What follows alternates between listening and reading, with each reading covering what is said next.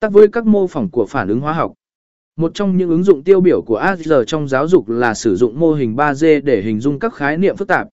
Thay vì chỉ dựa vào sách giáo trình hoặc hình vẽ tĩnh, học sinh có thể tương tác với các mô hình AR để thấy rõ cấu trúc và hoạt động của các hệ thống phức tạp. Ví dụ, trong môn hóa học, học sinh có thể thấy một phản ứng hóa học diễn ra trước mắt họ thông qua AR. Họ có thể quan sát từng phần tử tương tác với nhau và thấy được quá trình phản ứng diễn ra trước mắt. Đặc biệt, việc áp dụng AGL trong lĩnh vực giáo dục giúp học sinh tham gia hơn vào quá trình học tập. Họ không